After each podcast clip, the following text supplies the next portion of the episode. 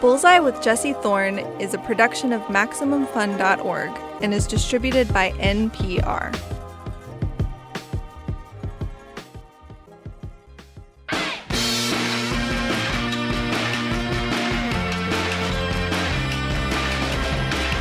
It's Bullseye. I'm Jesse Thorn. Our guest this week is actor Alex Winter. He's interviewed by Carrie Poppy, co host of Maximum Fun's own podcast, Oh No, Ross and Carrie. Alex Winter is probably best known for his role as the time traveling teenager Bill S. Preston Esquire in the iconic Bill and Ted movies from the late 1980s and early 1990s. I mean, if you are listening to this and you are within the right age cohort, they are intimately familiar to you. These two dudes, Bill and Ted, travel back in time to meet historical figures like Abraham Lincoln, Billy the Kid, and Socrates for their high school history presentation. Then, in the sequel, they go to heaven and hell, then, of course, give death a wedgie in an elaborate Ingmar Bergman parody. Obviously, these are silly movies. What makes them work, though, is the chemistry and the palpable friendship between Bill and Ted. These are two dudes who could not be more thrilled to be best friends with each other. And with the way that Alex and Keanu Reeves portray them, you really believe it. After the success of the Bill and Ted movies, Keanu Reeves went on to be, you know, Keanu Reeves. But Alex Winter stepped away from acting and transitioned into work behind the scenes. He's directed documentaries about the deep web, about the music industry. He did a biography of Frank Zappa. His most recent film is Showbiz Kids. The movie features interviews with some of Hollywood's most recognizable former child stars. It's a complex and nuanced piece of work that looks at the human cost for child actors, featuring interviews with former child stars like Mara Wilson, Wil Wheaton, and Evan Rachel Wood. It's also a very personal film for Alex, who was a child star himself. Anyway, you probably heard this, but Alex is back as Bill he and Keanu teamed up to star in Bill and Ted Face the Music, which is available to rent or buy on a bunch of different platforms. In their latest adventure, Bill and Ted are given a task write and record a song in 78 minutes. The song must save all life on Earth and the entire galaxy. Time travel and shredding ensue, naturally. Let's hear a clip from the new film. Now, in middle aged life, Bill and Ted are visited by a mysterious woman in a time traveling pod named Kelly. In this clip, Kelly, played by our pal Kristen Schaal, has come to convince Bill and Ted to travel to the future with her. Greetings, my excellent friends. Do we know you? I'm Kelly. Wait, you're Rufus's daughter. I am, and I've been wanting to meet you my whole life. It must be very disappointing. Not at all. We have a problem, gentlemen. Potentially a very serious problem. About the music? About the music. They just want to talk to you. Dude, I got a very bad feeling about this. It'll be fine, Ted. They totally love us in the future, dude. Alex Winter, welcome to Bullseye. Thank you. Thanks so much. It's it's so exciting to be talking to you. I've been watching these movies since I was a kid. The first one came out when I was 6. This one is is such a fun film and it's loyal to the first two without sort of retreading old ground too much. And I wondered what you see as different in the message of this movie versus the first two.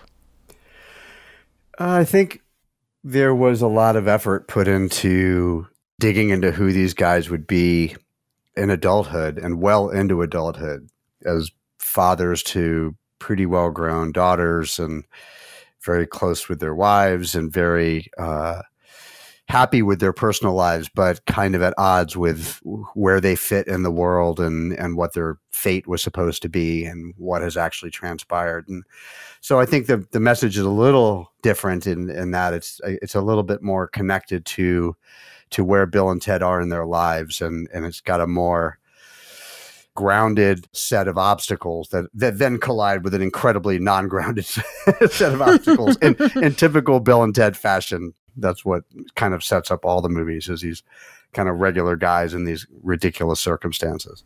Right. Yeah. Uh, were there any tropes, sequel tropes that you were on the lookout for when you were making this?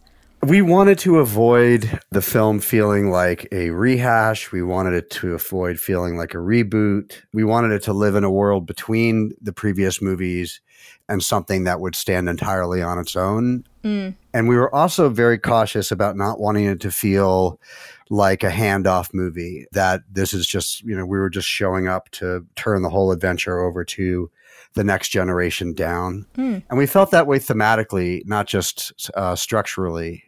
We just felt that, you know, this film for all of us, uh, and especially Chris Matheson and Ed Solomon, the writers who who created this idea and, and brought it to Keanu and myself, I think they felt very strongly that uh, that really be about multi generations coming together and sort of community and family branching out to a wider community and not uh, a movie about like we're old now so you take the reins.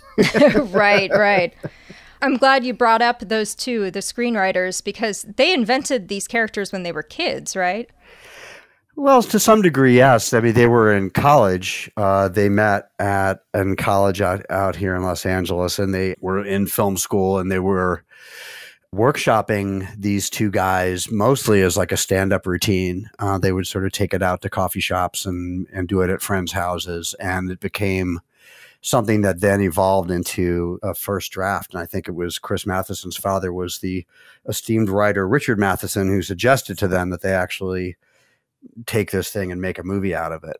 And they were young, and and we were all very young. We all embarked on a journey together, all of us quite young and not quite knowing what we were doing which was part of the fun, I think.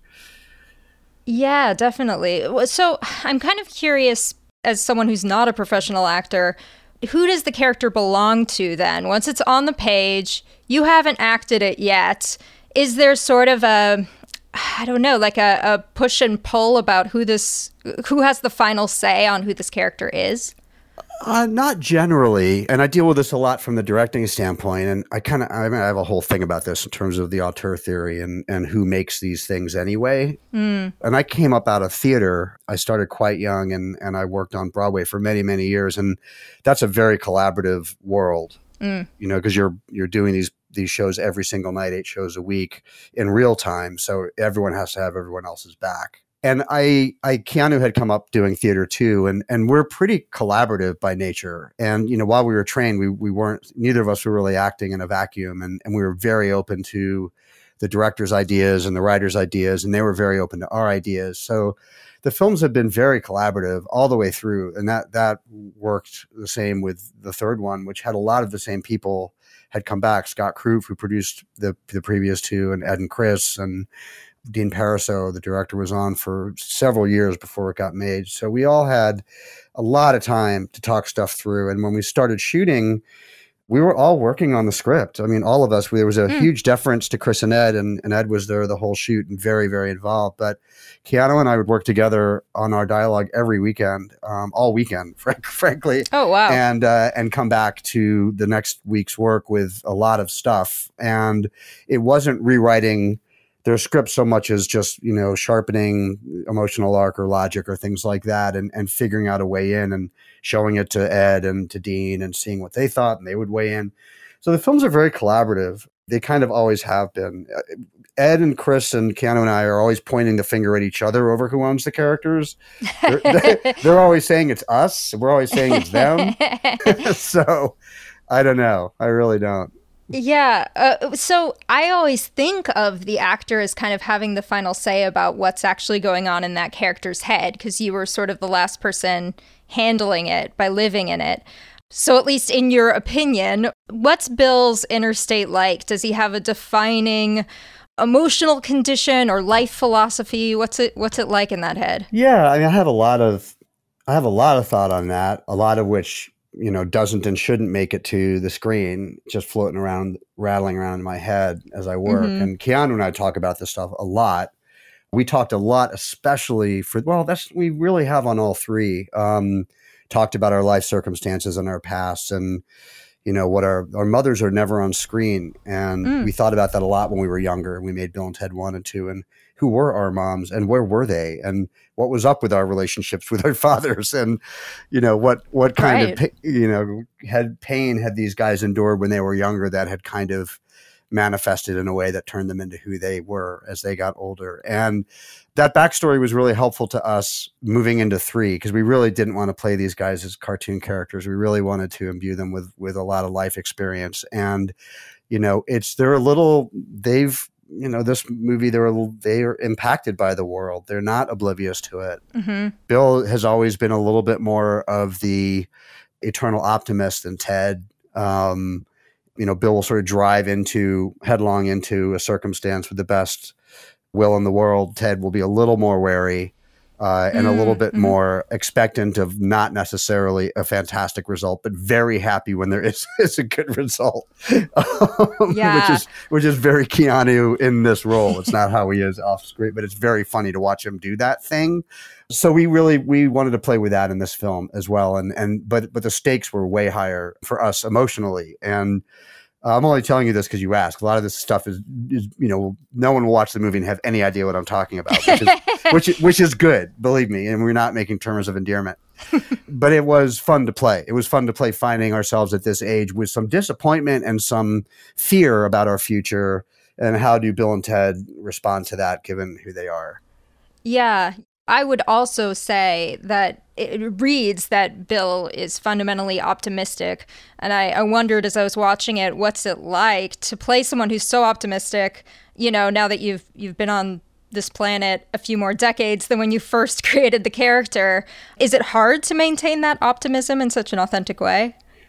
It isn't. There's a there's a part of my personality that is that way despite on you know just like anyone in life having had some pretty intense things happen. And the mm-hmm. and Keanu and I uh, became really close friends on the audition process from the the first audition. And you know, it's been talked about, so I, I don't mind talking about it. But we both had had fairly intense childhoods, so we didn't come to Bill and Ted as these doe-eyed, you know, fundamentally optimistic guys. We had had some stuff happen to mm. us already in a pretty significant way, and so pl- both playing those characters and then finding that joy within ourselves to play the characters was very satisfying. Hmm. Um, and we really enjoyed each other's company and we made each other laugh. But I think we also both enjoyed putting on the clothes and just disappearing into Bill and Ted land. And and so that was that was something that I enjoyed coming back to for this one was was I believe that Bill was was someone who whatever has happened to them uh, he's aware of the the pain of what's gone on, but he really does believe that everything's going to end up okay. Mm-hmm, mm-hmm. Yeah, he's optimistic, but he's also smart in this way that's sort of unexpected. I feel like you both play these characters to the top of their intelligence, and uh, yeah, I, I guess I also feel like they couldn't be immoral if they wanted to. They're kind of almost compelled to do the right thing all the time. Is that how you see it? I see the guys as moral. I don't see them as preachy or or or even you know ideologues. They're they don't mm-hmm. have the mm-hmm. sophistication for that. Mm-hmm. But I do see them as moral, and I do see them as having a a that both of them have a kind of a faith in each other and in the world through that relationship of friendship. And that's something that we both played on when we first met I was drawing on childhood. I had had some extremely close childhood friendships, as everyone has. And we really lived in this imaginative universe when we were like 8, 9, 10, 11 years old. It was very hard to get us out of that universe. Mm. And, you know, we were strong together and then we faced the world sort of in unison. And that's something that I really love about what I think, I do think Keanu and I kind of brought to these characters, even in the early audition days, was we were just playing them like the very, very best friend you ever had when you were a kid. and you just soldiered whatever hardships you were dealing with. And there were some, you soldiered them together and and faced the world together with a with a, a sense of optimism and morality. And and uh, we really wanted to keep that for for playing them as adults. And you know, Chris and Ed, I thought did a really good job of creating a family that even though these movies are so heightened, it has a believability. Uh, the daughters, as heightened as they are, are believable, and the wives, as, as heightened as they are, are believable. And mm-hmm. you can mm-hmm. kind of you kind of go, oh yeah, I kind of see how this works as a as a family. Oh, know? totally. Even more with Alex Winter up ahead. His most famous character is, of course, Bill S. Preston, Esquire. And here's something that our interviewer, Carrie, always wondered what does the S stand for?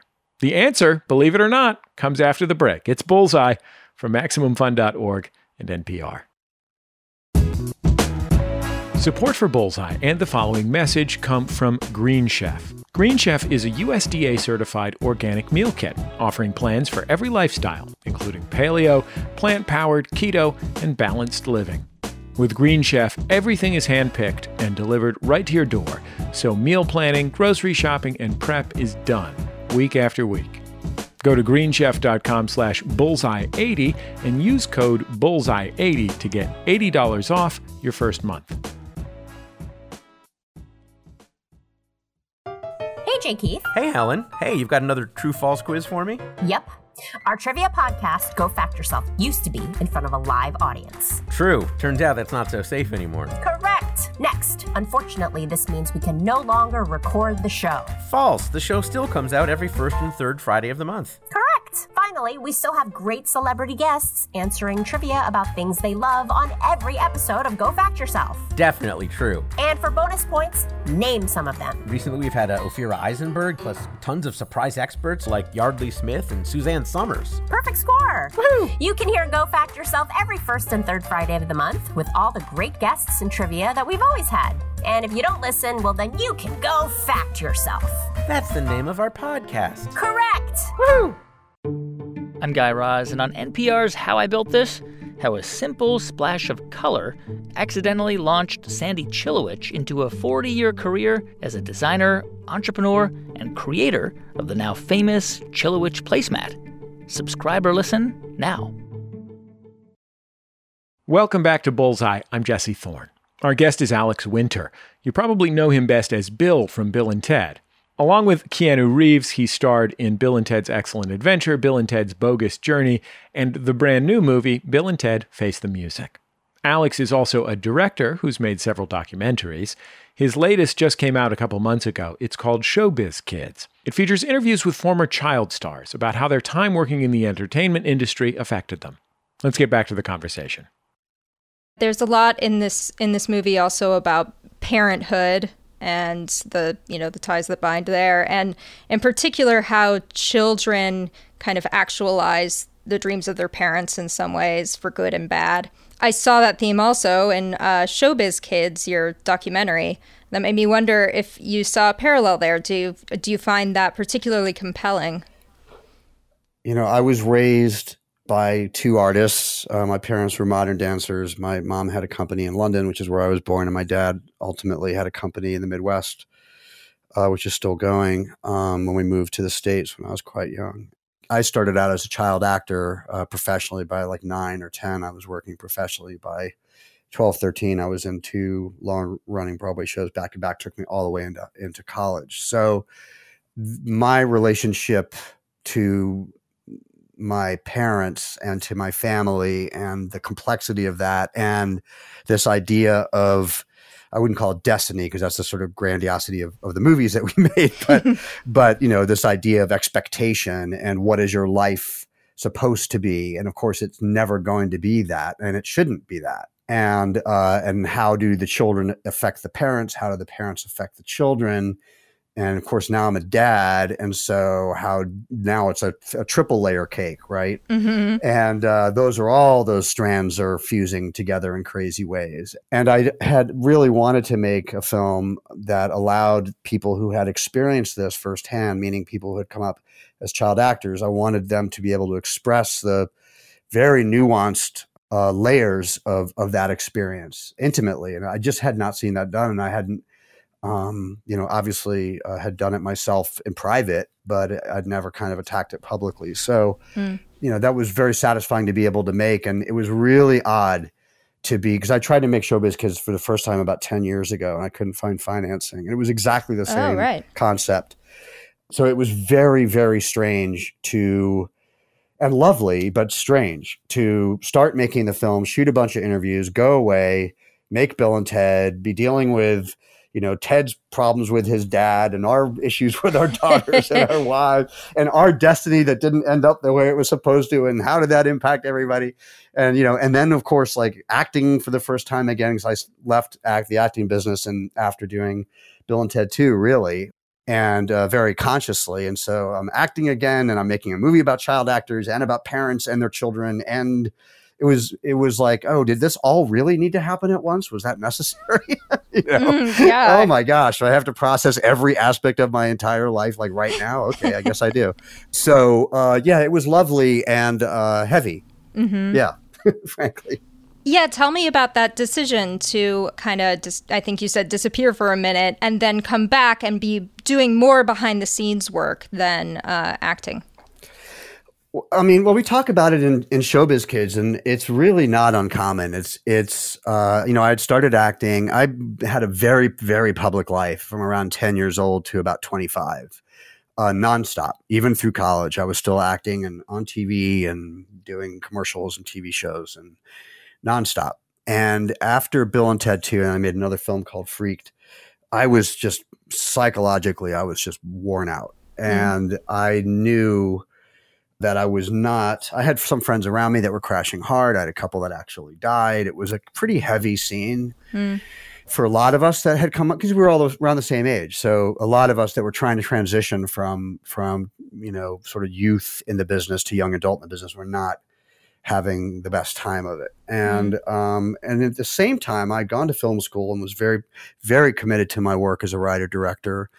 Um, but it, it, you know, for me, I I needed to make a conscious decision to get out of the public eye and just go live some normal life. Mm. And mm. I didn't feel like I'd really gotten to do that through pretty formative, you, you know, adolescence and post adolescence, right. and, and uh, I mean, Evan Rachel Wood speaks about this really well in the in the movie. So does Wil Wheaton. I mean, actually, they all they, everyone had the same experience. I was sitting across from Diana Cary, the hundred year old woman who was baby Peggy, and she literally laid out my entire life story. It was completely jaw dropping.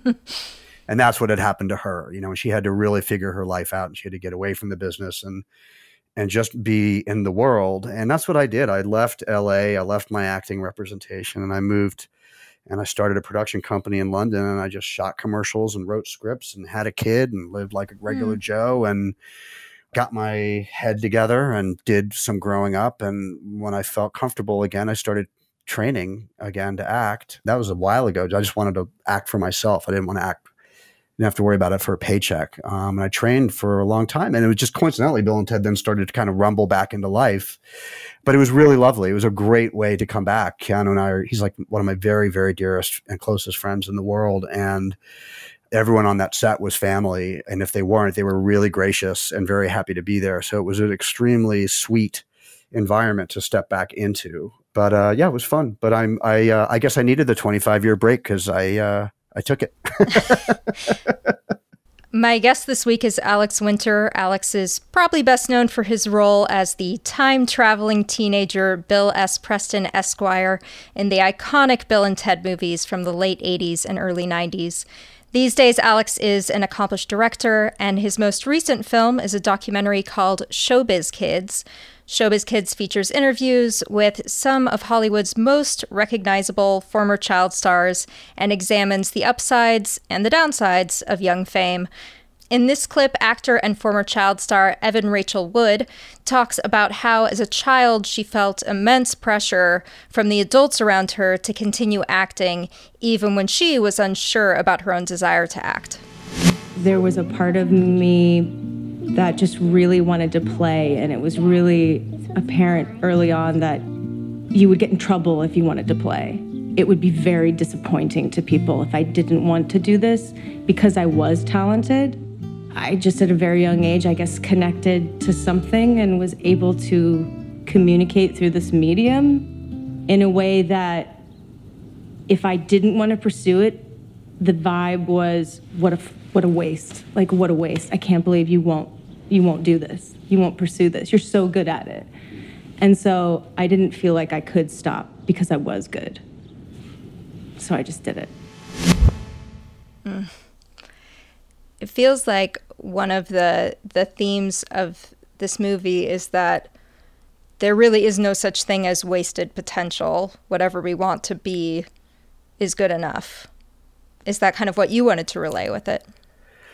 There are a lot of ideas that I wanted to to try to convey. Certainly, no central theme, mm. but other than, um, and I didn't really want to ram this down anyone's throats, but other than the the humanity of these people and the frailty of childhood, which obviously is not specific to child actors. Mm-hmm. And I was really interested in the universality of these experiences beyond just child actors and into the world of, of every child, especially in Western culture, given the pressures that are put on everybody in Western culture, but mm-hmm. especially mm-hmm. kids because of their their frailty. So yeah, I think that that the that that idea sort of as you stated it um, the way i had thought of it was that you end up really uh, there's a lot of there's a kind of an aggressive a, a, feeling that you have to aggressively keep moving all the time and you mm. have to aggressively keep improving all the time and you have to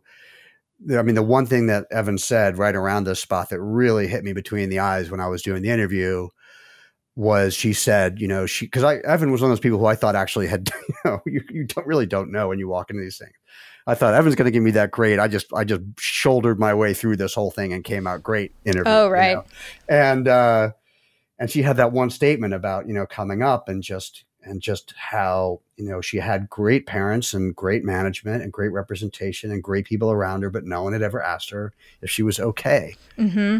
And that was 100% my story. And I had, it's one of those things, Mara Wilson, I talked about it. Like you, it's such an isolating experience that you really think no one else has experienced what you experienced. And it's very liberating when you discover that everyone has experienced what you experienced. And um, so, yes, I feel like, you know, kids in this world aren't uh, allowed, even by accident, oftentimes, to just in a very subtle, nuanced way develop as who they are, whatever that's going to be. Mm and I don't think it's done intentionally a lot of the times. I don't think it's it's uh, completely fatal. I mean, to your actualization, not to you as a, in your life.